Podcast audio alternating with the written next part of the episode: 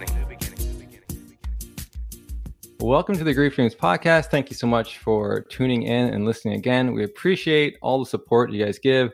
And I know our uh, guests love that you're listening too. So if this episode, you know, speaks to your heart, please share it with uh, people that you know that may also find it beneficial. So I'm your host, Dr. Joshua Black. Our co-host Sean Ram isn't here today, so I'll be going solo when I talk to this guest. So who do we have on today? So today we have Allison Gilbert, who is an Emmy award-winning journalist, author, workshop leader, and keynote speaker. She is the author of Passed and Present, Keeping Memories of Loved Ones Alive, and the critically acclaimed books Parentless Parents, How the Loss of Our Mothers and Fathers Impacts the Way We Raise Our Children, and the other book, Always Too Soon Voices of Support to Those Who Have Lost Both Parents. She is the co editor of Covering Catastrophe, the definitive historical record of how broadcast journalists covered 9 11. Allison's work has been featured in the New York Times, The Atlantic, The Huffington Post, and on NPR, CNN, Fox, MSNBC, CBS, ABC, and now on the Grief Dreams podcast. and which is, of course, the best, the most, and the most incredible. We're so excited.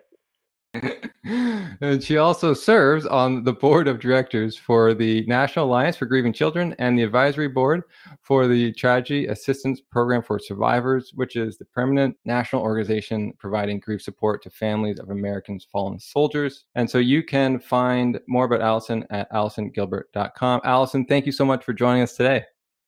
My absolute pleasure. I'm so, so happy to be here it's going to be great talking to you. And we have the holiday season coming up, and and I wouldn't know anyone else to talk to or have on to really talk about the subject because you've been in the field for a long time, and you would probably know so many helpful tips for those who are facing this holiday season with uh, a death or maybe their death that may occur during the season um, with everything going on. And so I'm just curious how, just in your own understanding, how maybe the holidays may have changed now that we're in a pandemic for those who are grieving. Well, of course, it's going to be unlike any holiday that we have ever experienced. And I think because of that, we need to approach it in new, innovative ways. And that really means from the get go, making a plan and not letting the holidays catch you by surprise. You know, sometimes we can do things last minute, but I think now more than ever, healing will come with being proactive about how we approach the holidays. Never before more than it will be this year. And so, what are some ways people can be proactive in trying to, like I guess, say, regulate their feelings or make it more meaningful to, to them? I think it's a really great question. There are so many opportunities that if we just give it a beat, we can really offer these opportunities to your listeners. So here is one example. We could, of course, I would love to talk about so many more. So let's think about the holidays. And if we're going to have, let's say, Zoom gatherings, or we're going to give each other presents virtually and not be with each other in person, let's say, for example, there are certain foods that you would have eaten if you were together under the same roof. I believe that certain aromas and certain tastes can really connect us to our loved ones, right? We remember, you know, what that special dish tasted like that our mom made or maybe it's the dessert that our father you know always presented after a glorious holiday meal like these are just really important recollections that we have and so to honor that we can still make those dishes we can still make those desserts even if we're in separate households during the pandemic. And here's what I mean by that. If we are going to gather virtually, there's no reason why each household can't make the same recipe for that same dish. So at least, even though you're not gathered around the same physical table, the tastes and the sensations and the aromas that are filling each home are going to be more similar than if you didn't try to do that. And I think that's a wonderful way of staying connected even during COVID 19. That is nice, but I, I will suggest that not everyone going to be able to make it the same way because I know I like to burn my stuff, not, not by choice, not by choice. It just some people have that flair for it, and I'm still learning how to bake and cook. Um, so it's just like following those instructions. As much as it seems easy, it's never that easy. That's, that is actually very hilarious, and you are exactly right. But this, you know what? I want to go on this theme a little bit more. So let's say, you know, cooking is not your thing. You know, you just joked about that. Let's say cooking is not your thing, but maybe listening to music is your thing. You know, why not create for your holiday Zoom a Spotify playlist of your loved one's favorite songs. Or maybe if it's not your loved one's favorite songs maybe you know you don't know the specific artists that you know he or she particularly loved but you know the kind of music like the genre. And so maybe your loved one loved jazz right? Maybe they loved big band music. I mean who knows? But if that was something that really can connect you to your loved one then use music. It doesn't have to be food. And make sure that playlist is then distributed to everyone who will be on your Zoom Christmas or your Zoom Thanksgiving celebration. That's just another way. So using our senses, right? Our sense of hearing, taste, smell, you get my point. Like those are all really at our fingertips and I think should not be overlooked, especially this year. I like how you're saying like it, we we can use Zoom, right? We can use our, the technology around us to feel connected. And I remember around Thanksgiving, like we never, um, me and my family never got together, but I've heard other people where they got together through Zoom and they were all eating lunch at the same or, or dinner at the same time, and so it was like they were together because we're all eating together. And I thought that was actually a really great idea on on using the technology we have to set the time to be together I love that. I love that. I think that's really important. And to set up these times, it comes back to what I was first talking about when we first started talking at the top of the show. When you set up these occasions, that of course takes planning, that takes effort. That's the bit that be- takes being proactive. And I am a firm believer that being proactive is the ultimate balm, it's the ultimate salve to loss and grief. Because as we know, death, no matter when it happens, no matter if we anticipate death, when it happens, it is 100% out of our control. And so when we can restore agency, when we can then take control and plan a way to remember, honor and celebrate our loved ones, that is the antidote to loss, being proactive and regaining that sense of power. I like that. No, it's it's it's great, and I'm even looking at it from the lens of a friend of some of I know someone who has had a recent loss, and so how how can I be proactive knowing that the individual may be facing a tough time? This holiday season? If you want to be supportive of a friend, I truly believe there is only one way to show up. And the one way to show up for a friend is to ask the question How are you doing today? Not how are you doing? Because that can invite a very broad, generic, not a very useful response. That can be easily dismissed as just being kind of you're making conversation. Just by adding the word today, that level of specificity, how are you doing today? Meaning, is today hard for you? Is today perhaps easier for you? You know, are you struggling? And that invites more honest, transparent conversations that can actually be helpful to a friend um, who is grieving. No, I, I like that. And I like adding that today part. That's really good. And allowing to focus on a specific emotion today, like right now in the conversation, like what's going on? And let, let's chat about that. Listen, I think it goes from broad to narrow. And when you say, "Hey, how you doing?" that's broad. When you say, "How are you doing today?"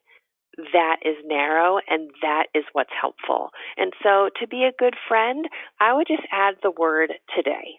And I think it's going to be um, surprising, I think, of what you get back. You're going to get back, I think, a lot more connection, a lot more relief from your friend who now feels that you've cracked open a moment for real, honest conversation. And that is, you you were talking about holidays. That would be the greatest gift. Just allowing your friend to know that he or she is being heard, that their feelings now during the holidays are validated just by using the word today. I can't tell you how much I think that word is valuable. Well, just by hearing you, I know how much you. yeah, I love it. I love it. But it's just a, it's simply just a tweak of wording, and all of a sudden you get something new out of people, and I love that. I I just love it because it's so simple, and we say it anyway. So just add today to get allow them to open their hearts more to how they're truly feeling and to know that we remember and we care on how they're feeling today in this moment. Yes, I think words and word choice is so so important. I'll give you another example of how just thinking about word choice again, going back to that proactivity piece. I have two I have two kids and when they were very very very young and I still do it to this day even though they are young adults when I would talk about both of my parents, and both of my parents, I should say, and as I introduce myself to your listeners, both of my parents died relatively young in my young adult life. So I had my wedding, I had my children, um, and I moved forward through the bulk of my adult years without my mom and my dad. And when my kids were born, and all through ele- elementary school, all through middle school, all through high school. Like I said, they're young adults now. I would only talk about their grandparents in the following way. And please, if you're not listening, listen up right now. This is so important. I would talk about their grandparents not as I miss my mom or I miss my dad or, you know, oh, I remember when my dad, you know, went to the baseball game or I remember when my mom used to love to go play the piano. I would not use my mom and my dad on purpose. Instead, and here's what I want you guys to really listen to I would say, your grandmother or your grandfather because it made my memory about my children and their relationship to the grandparents they never got to meet. And as soon as I was able to orient the conversation around my kids, you know, we all know kids learn by doing, kids learn because they're self oriented when they're so young. If you can make a story about a kid and their experiences, oh, right, my grandma, now it's about them. And they care about the story that much more. And I give them the ultimate gift which is allowing them to have their own connections to the grandparents who they never got to meet. Well, you're right. Just that simple switch of words really changes the meaning. And I, I like how you brought in children because I know you do some work with with kids. And so for the holiday season when it comes to children, what are some activities maybe we can do to help them remember those that have have died?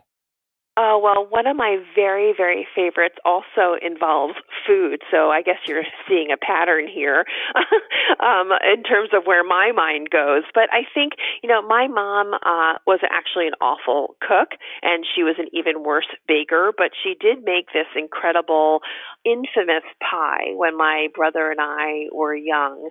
And let's just call it her famous fruit platter pie. It was god awful. It was really terrible. She would take slices of fruit and she would take store bought, which is, you know, nothing wrong with store bought pie crust, but she would get store bought pie crust and then she would make this like gelatinous sugary, clear looking concoction and pour it all over the raw slices of fruit into this crust. And then it would like, I want to say gel, I want to say harden, I want to say congeal. I mean, all of it was just pretty gross.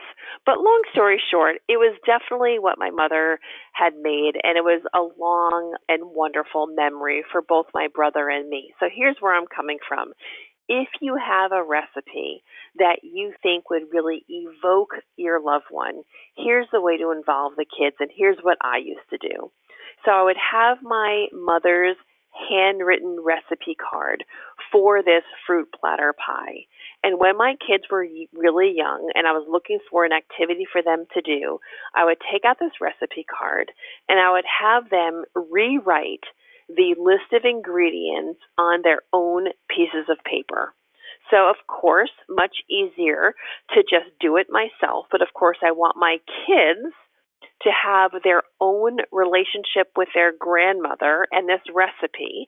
So, because kids learn by doing, I had them rewrite all the ingredients of their grandmother's recipe. Once they did that, here's then what we did. We approached the shopping for those ingredients like a scavenger hunt. So one child had these ingredients on one sheet of paper, the other child had that those list of ingredients on another piece of paper, and then we would separate in the grocery store. We would go shopping for Grandma Lynn's famous fruit platter pie recipe. And then not only did they write down the ingredients, now they were shopping for the ingredients. And of course, you can imagine the next part of the story. Of course, we would come home and we would prepare it together. And so it really it harnesses the power of activity with kids. So instead of just serving a dish, think about how you can involve kids in the creation of the dish. And I just think it's a really powerful tool.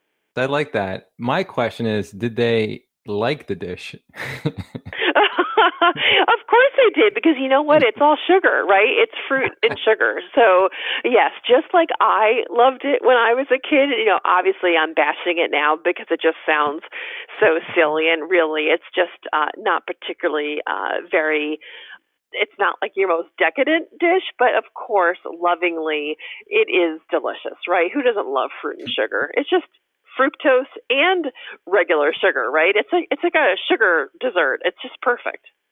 Oh, that's funny. It makes me want to have one right now. I will send you the recipe of please um, do uh, of the fruit platter pie for sure. that's funny. And so I know we could talk about you know what people can do over the holidays for a long time. But I know you have courses. So where can people? What kind of courses do you offer on your website? Just so we can then talk a little bit more about your own personal life and how you got into some of the, the things you got into. Well, I'm so glad you brought up these new on demand video courses. I've just created them. They are brand new. So, all of the content that are in these video courses are just either A, completely different than what's been in all of my books up till now, or they expand on themes that I've written about before, but now we're approaching it in a completely new way because, of course, that was books and this is video, and I'm going to have examples and visuals, and, you know, uh, it's just, it was so exciting to put together. So there are four new video on demand e courses.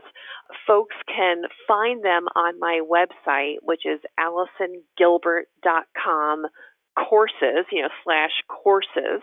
So A L L I S O N, Gilbert dot com slash courses and they will find all the information. There's one course about how to plan and organize meaningful virtual memorials. We know right now because of COVID 19, the way we say goodbye to our loved ones has never been like it is today. In many parts of the country, we cannot go to the cemetery. We cannot go to a chapel to say goodbye with a big group the way we used to. And so, so many of us are doing Zoom memorials or we're saying goodbye via Skype. And so, this course is all about how to do that with a lot more meaning, a lot more intentionality, and there are just a few easy steps to make these experiences really honor your loved one the way he or she deserved. And so I'm really excited about that course. There's another one about managing grief and anxiety. We know that there is a link between anxious thinking and how it really relates to having been through a death of someone who you loved. And there's this relationship between anxiety and grief that is really worth exploring in this video course. And the last two are really important to discuss, especially around any holiday, whether it's Thanksgiving or Christmas or Hanukkah or Mother's Day or Father's Day, Memorial Day or Veterans Day. Just think about the holidays and think about the objects and heirlooms that you have in your possession that belonged to your loved one. How do you sort through those objects and heirlooms? What do you keep? What do you give away? And maybe as I relate to the holidays, what of your heirlooms, these keepsakes, can you then in turn repurpose into a gift to extend your ability to keep the memory of your loved ones alive? And so in those two e courses, one of them is called Objects and Heirlooms, and the other one is called Photos and More. And so if you have tons of old photographs, if you have old home movies, if you have 35 millimeter slides and you want to learn how to digitize them, how to get more pleasure out of them, and really how to even transform these images so they can really bring you more happiness that's what those two courses are about. So there's four, and you could take all four or just take one or two. It's really up to any um, of your listeners to decide which feels more um, appropriate for them. I like it because it's right before the holiday season, so they can be proactive as they move forward. No one's been here before. No one's tried to grieve during a pandemic, especially on the holiday. So this is going to be a first for a lot of people. And I don't know what the right things to do are but you know like i'm glad you have some tips that can help us learn on maybe some things we haven't thought of and so that's yeah, great and, i'm glad you have those available. And and you know what i would say too which i'm so glad that you brought up it these courses these on demand courses that people can find on my website again allisongilbert.com slash courses i think the courses themselves would be a great gift, not just for yourself, but if you know a friend. You know, we talked about friends before who are grieving and how you can show up to be a more compassionate listener and what you can say. Well, I think any of these four courses would be a really welcome, unexpected gift um, for a friend or a family member who has been through a loss. That's actually really really great idea of, of, giving them as gift. Is there a process in a way that people can do that? Um, I'm not sure how the sign up process is. Like, could they sign up a friend, or could they email you saying it's for a friend? Yeah, I think I, yeah, you know what? I just thought about that right off the cuff as I was speaking to you. But you know what? We really could do that in a very easy way. And so, if your listeners want to do that and they want to get one of my courses for a family member or a friend, what I would say is either A, you can purchase it for them and then, of course, give them the URL and the sign up information because each course is, of course, password protected. So you can do it for them. Or what might also be potentially easier for you is just shoot me an email and I could process it for you on behalf of your family member. And my email, of course, because you're going to need that, is you can either find it on my website or my email is allison at allisongilbert.com. And we will take care of you no matter what, I promise. That's amazing. Oh, that's great. Yeah. That's uh, that's such a great because I'm always like right now. I'm even thinking about a lot of people and what kind of gifts can I give them? And I never even thought about gifting e-courses. And so, but this is the changing times, and a lot of people would value that as a, a beautiful gift. So, you know, thank you for bringing that to to my attention and to the listeners' attention. Well, I really hope people take me up on it. I think that these um, on demand courses, I designed them, by the way, so they're short. These are not like a five hour, multi day, um, you know, intrusion on someone's life. These are all less than one hour. They're all snackable, meaning that you can kind of do it over a lunch break or maybe like, you know, right before you go to bed. These are snackable. These are short they are impactful and they all come with lots of free downloads. And so lots of free downloads that again, you can read when you have the time. You can read and take advantage of them when you have the bandwidth. Because we know not every day you're going to have the time to kind of go on to a Zoom and listen to something or watch something as it's unfolding live. And that's why I did all of these video courses on demand. So you can watch them and rewatch them anytime. That's great. No, I'm happy you're able to do that. And I hope people check that out. You mentioned just in the conversation that both your parents died earlier on. Can you take me through, you know, how that was for you as as a child processing that? Were you a child? Yeah, yeah. No, um, I, I wasn't. I wasn't a child. I was a young adult. And how did I process it? It was hard. It really, it was awful. You know, as we all know, grief is hard, no matter when it happens. So I, um, I was thrown for many years because it was so hard. Um, my mother passed away of ovarian cancer when I was 25 so right after I graduated college and I was just beginning my young adult life, but she died before I was married and before my son and my daughter um, were born. And my father died um, a few days after 9 11.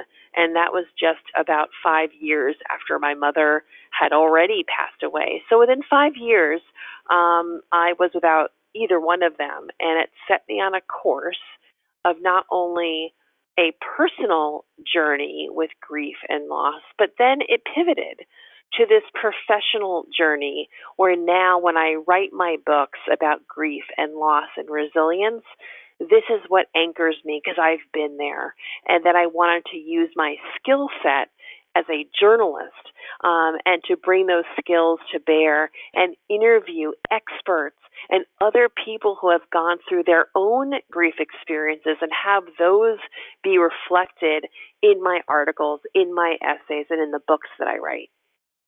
I'm curious, since you were a journalist when your both your parents have, have died, did being a journalist trigger your grief in any way, especially covering 9 11?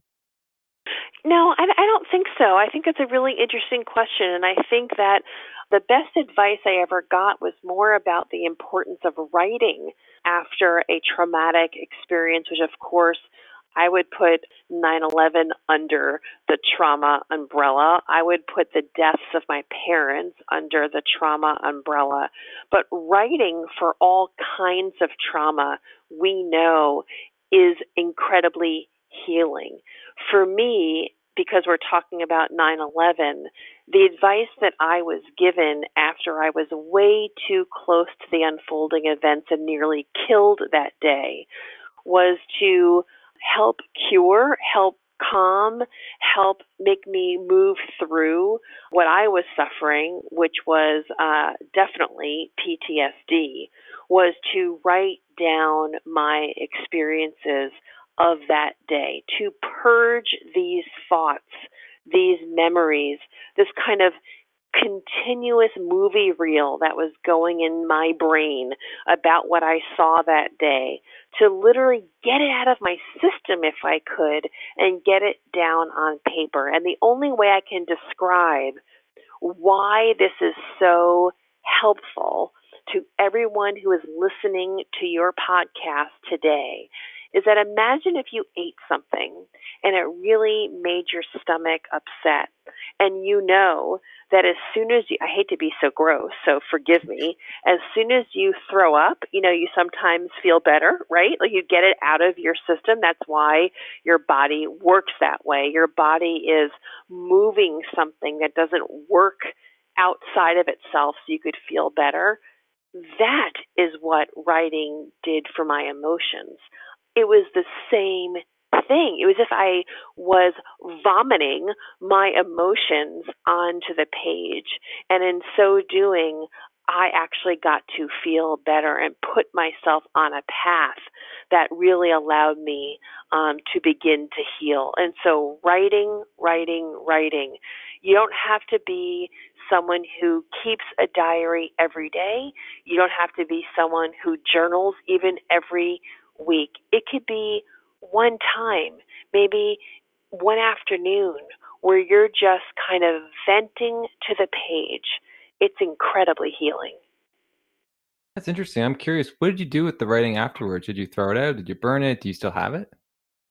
You know what? It's really interesting that you asked me that question. It actually became the seed that produced my first book, but my first book took my background as a journalist. I was a TV journalist for quite some time. I worked at CNN and MSNBC, and I was also in New York City at the local NBC, ABC, and CBS stations. And so I took that experience of being a TV journalist and I worked with other broadcast journalists, again, expanding it beyond TV now, now including radio. And we wrote a book called Covering Catastrophe Broadcast Journalists Report 9 11. And that was my first way of writing down in the introduction and throughout the entire book this experience that I've just described to you now and giving voice to what I had seen, giving voice and allowing that to be an opportunity for other journalists as well. So, yes, to answer your question, I saved what I wrote and it became the inspiration for my very first book. Wow, that's uh that's pretty interesting. And did you find that when people wrote their stories that it was cathartic in a way that it brought up these emotions and feelings that were helpful? 100%. So some of the uh, broadcasts, broadcast journalists who we interviewed, or uh, some of the broadcast journalists actually submitted their own writings in the first person. So whether or not we interviewed them or they submitted their feelings on paper to us, right? It just, you know, one person did it one way, another person did another way. Now, whether or not you were Tom Brokaw, whether or not you were Mika Brzezinski, whether or not you were any other of the famous journalists who we interviewed for that book, it in fact was cathartic because so often journalists have to be dispassionate. They cover the unfolding news events and they're not supposed to, in theory, have opinion or share their point of view. And so 9 11 began a very different experience where journalists really were a part of an unfolding event. It wasn't a war zone, right? So this happened where many journalists lived. So if you were in New York City that day, you were covering stories as part of your normal career, whether it was New York City Fashion Week or whether it was the New York City mayoral primary. But generally speaking, you lived and worked in New York. So this was happening on your own turf. And so you needed to process what not only you were covering, but your own personal story. And so I do think it did help. And again, you would have to ask every single person who we included. But I think, as a general statement, that it was cathartic for many of the contributors. That's amazing. I think it also brings up to another gift that someone could give is a journal to someone who is grieving. So yes, yes. What a great idea. Of course. What a super idea. hey, I'm always thinking. My mind's on holidays. I love that idea. That's really, really a brilliant gift. A journal for anyone who's been through any sort of rough experience, especially grief. A journal would be a very welcome present. Because you can write down your thoughts and, and feelings, but you can also write down your dreams. yes. Oh, yes, of course. Your grief dreams. what a perfect segue. You like that? Okay. I love it. I love it. You must be an expert podcaster. I am. I've been doing this a few times. I love it. so my my question to you is have you had a dream of anyone, your parents or anyone else who have died? Well, this is what's so sad and what I really need your advice about. So, I know I've had dreams about my mom. Again, she died when I was 25. And I know I've had dreams about my father, and he died when I was 31. And I am much older than 31 now. And I know I've dreamt about my parents. But here's the issue that I need your help with. So I have the feelings that the dreams left me with the feelings of feeling warm and loved and cared for and that tenderness. And I almost feel the heat of that affection, you know, that real sense of heat where you feel another one's presence.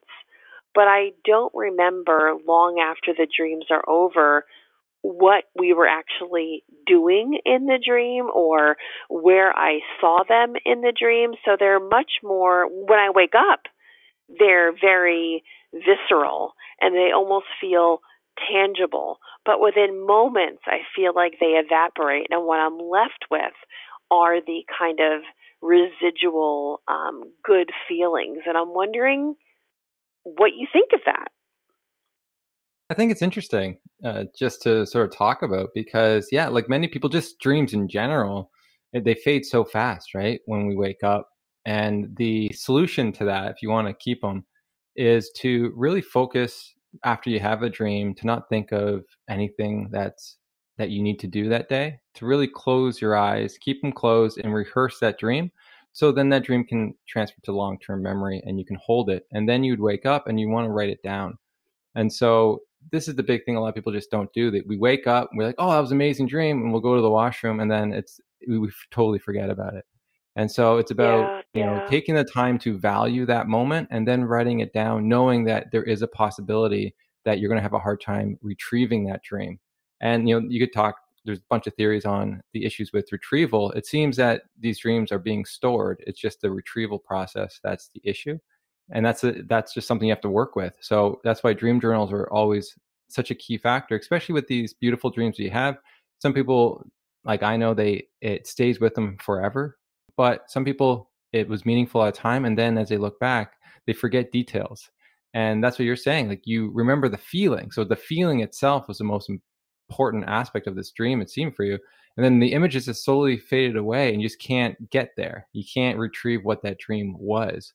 And you know, for I always just look at the the significance of that, and I wonder why that is, right? Like, like why do some people remember their dreams for forty years, but like the whole dream with the feelings, and you just remember the feelings?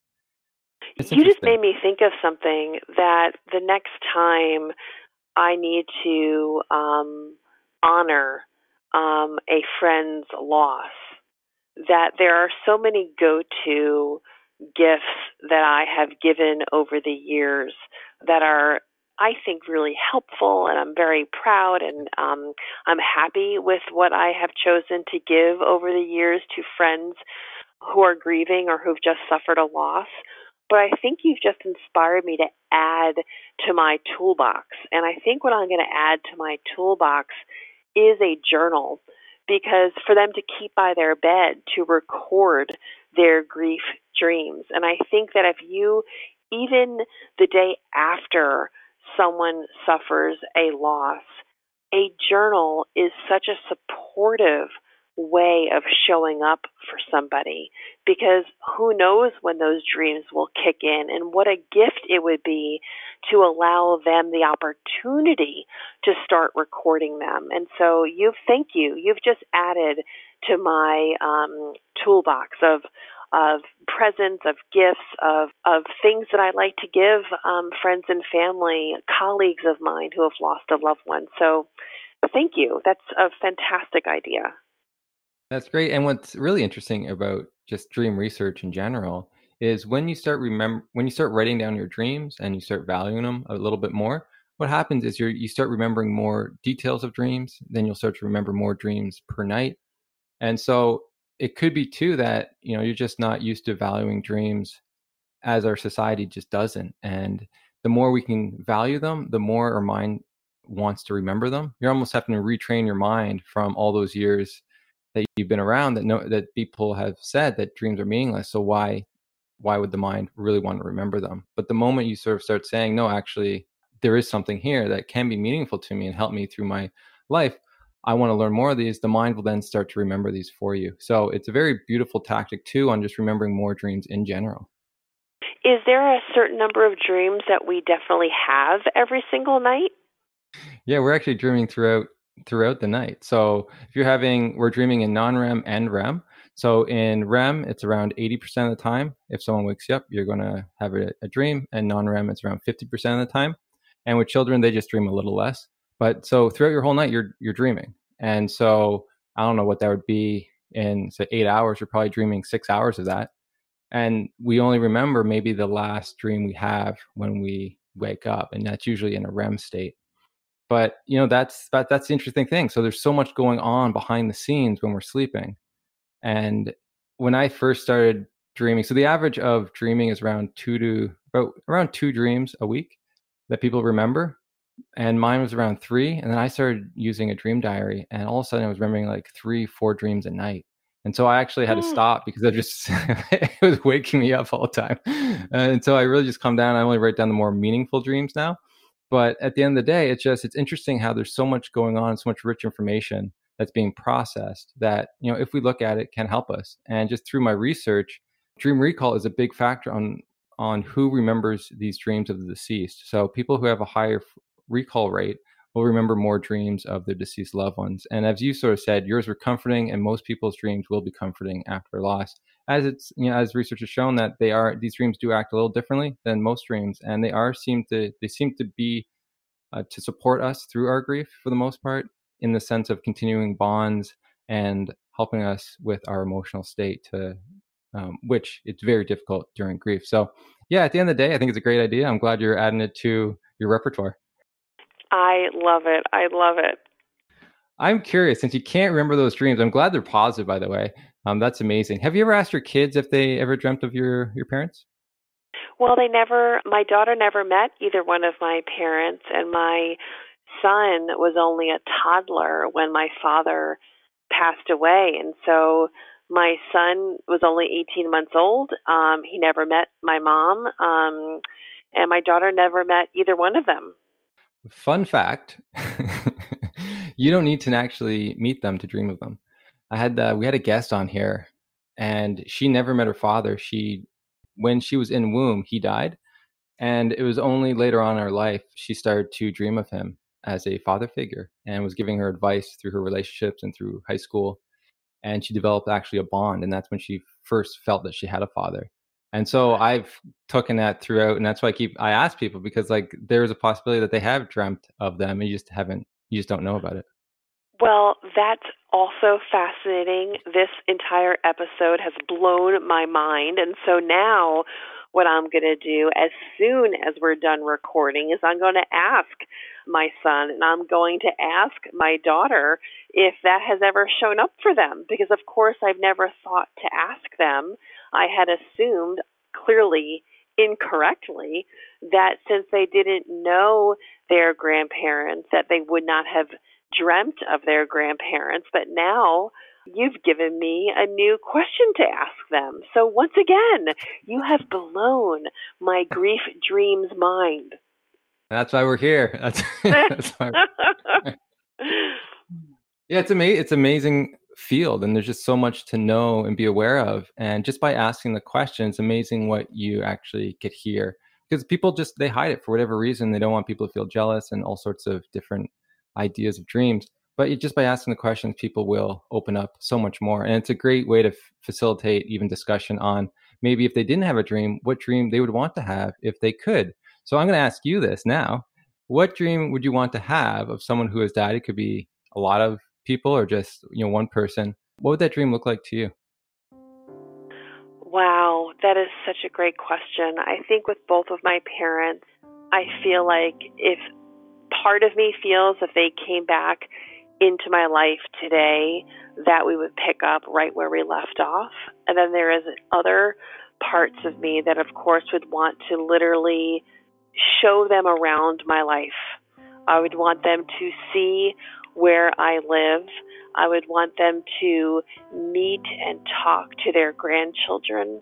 And I would just want to sit and talk and hug and kiss and hold their hands and just it doesn't involve being anywhere except in the environments where I wish they could have been all along. So it doesn't mean we're going on a new adventure. It doesn't mean that we're going to enjoy a show or a concert. We're not doing anything except them being reintegrated into my life as it exists today it's just being in my home. It's just being around my family. It's just sitting down at the dinner table and having a conversation about their day. You know, um, it's as normal and as simple as that. That's beautiful. It's a beautiful dream to to want during the holidays. Would they ever wear an ugly sweater? Oh my God, you are hilarious. I I definitely think for two different reasons my parents would both wear ugly sweaters.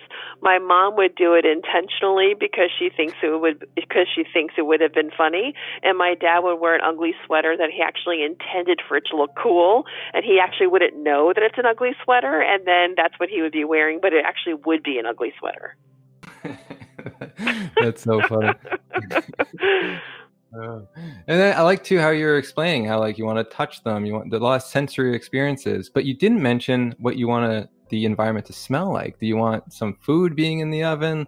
That's one thing you that was been filtered out through this episode is how much you love the smell of food and cooking and that kind of sensory information. So would what kind of smells would be in the air for you? You know, it's funny. The um, thinking that has been going through my head ever since you posed such an interesting question. It's devoid of any sort of cooking. It's devoid of any sort of smells. There's no music on. And so everything that I've already talked about in terms of generating those memories or maybe kind of feeling that impact of those relationships that you want to honor over the holidays when I think about my dreams, interestingly enough, if I had my parents back in my home the way I've described, it's silent except for conversation. And it doesn't really, even though I said gathering around the table, I have no concept of what we would be eating and if we would be eating at all it's just a matter of just the integration of them just being in the fabric of a daily life, my daily routine. Oh, that's so interesting. It's so interesting how, because they're part of the imagery, you don't need the sounds, you don't need the smells to remember them because they're right there. That's so cool. Yeah, yeah, that's so. Wow, this has been eye opening. This has been ear opening. It's a podcast. It's ear opening. That's great. And I'm glad you're enjoying yourself. And I want to also mention, and I want to mention to our listeners too, like it is because the holidays are coming, they may actually be remembering more dreams of their loved one. There was a study I, I did do that looked at a dream journal, and the individual had most of her dreams around the holidays because it was a big time and a special time for her and her father. And so these may be moments you may be having more of these than normal, and people and your family members may be having more of them. So it's one of those thing questions to ask because you never know what you're going to get from individuals on on what their dreams were and if it was positive or negative. So I just want to remind people to ask the question this holiday season to see what people are dreaming and if it was if it's helping them throughout the holidays. You know, we talked about the new uh, courses that I've put together, these new video on demand courses. And as you're talking, I think we need a course about grief dreams we do need a course and and that's why i am making one as we speak. It should be up Yay! shortly yeah yeah. Um, and but it's going to be it's not going to be a simple clip like yours. Mine's I, I haven't calculated out but it's probably going to be like eight hours just for the first part of it um, in small smaller segments hour segments to talk about you know sleep dreams like everything you need to know to then talk about grief dreams with people.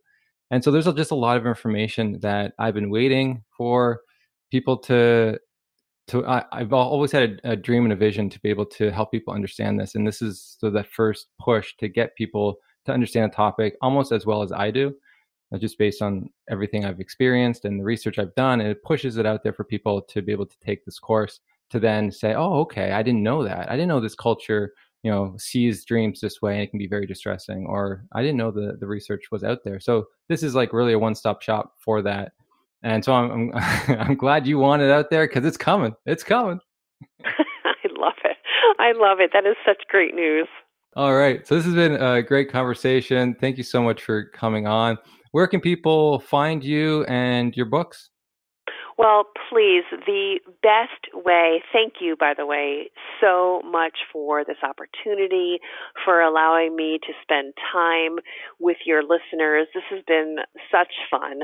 I am really accessible. So my website is AllisonGilbert.com if folks want to uh, check out those e courses that we were just talking about, it's AllisonGilbert.com courses.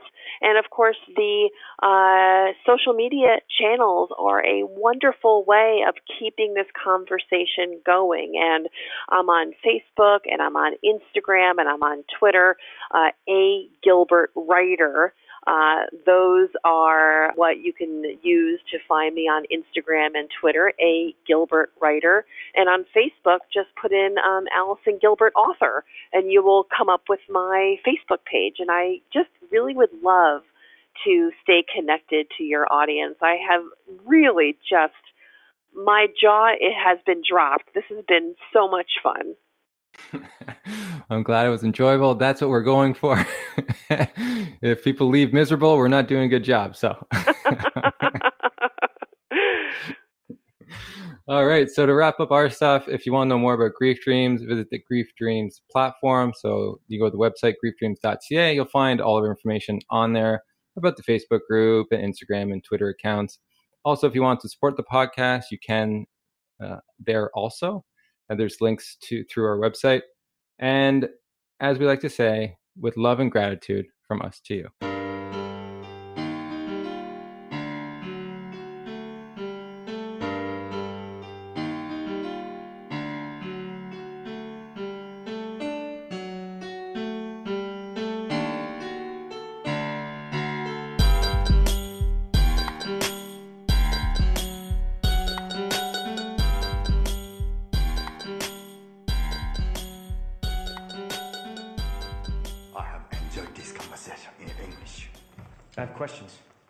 Introduced myself. You have introduced yourself. This is a very good conversation.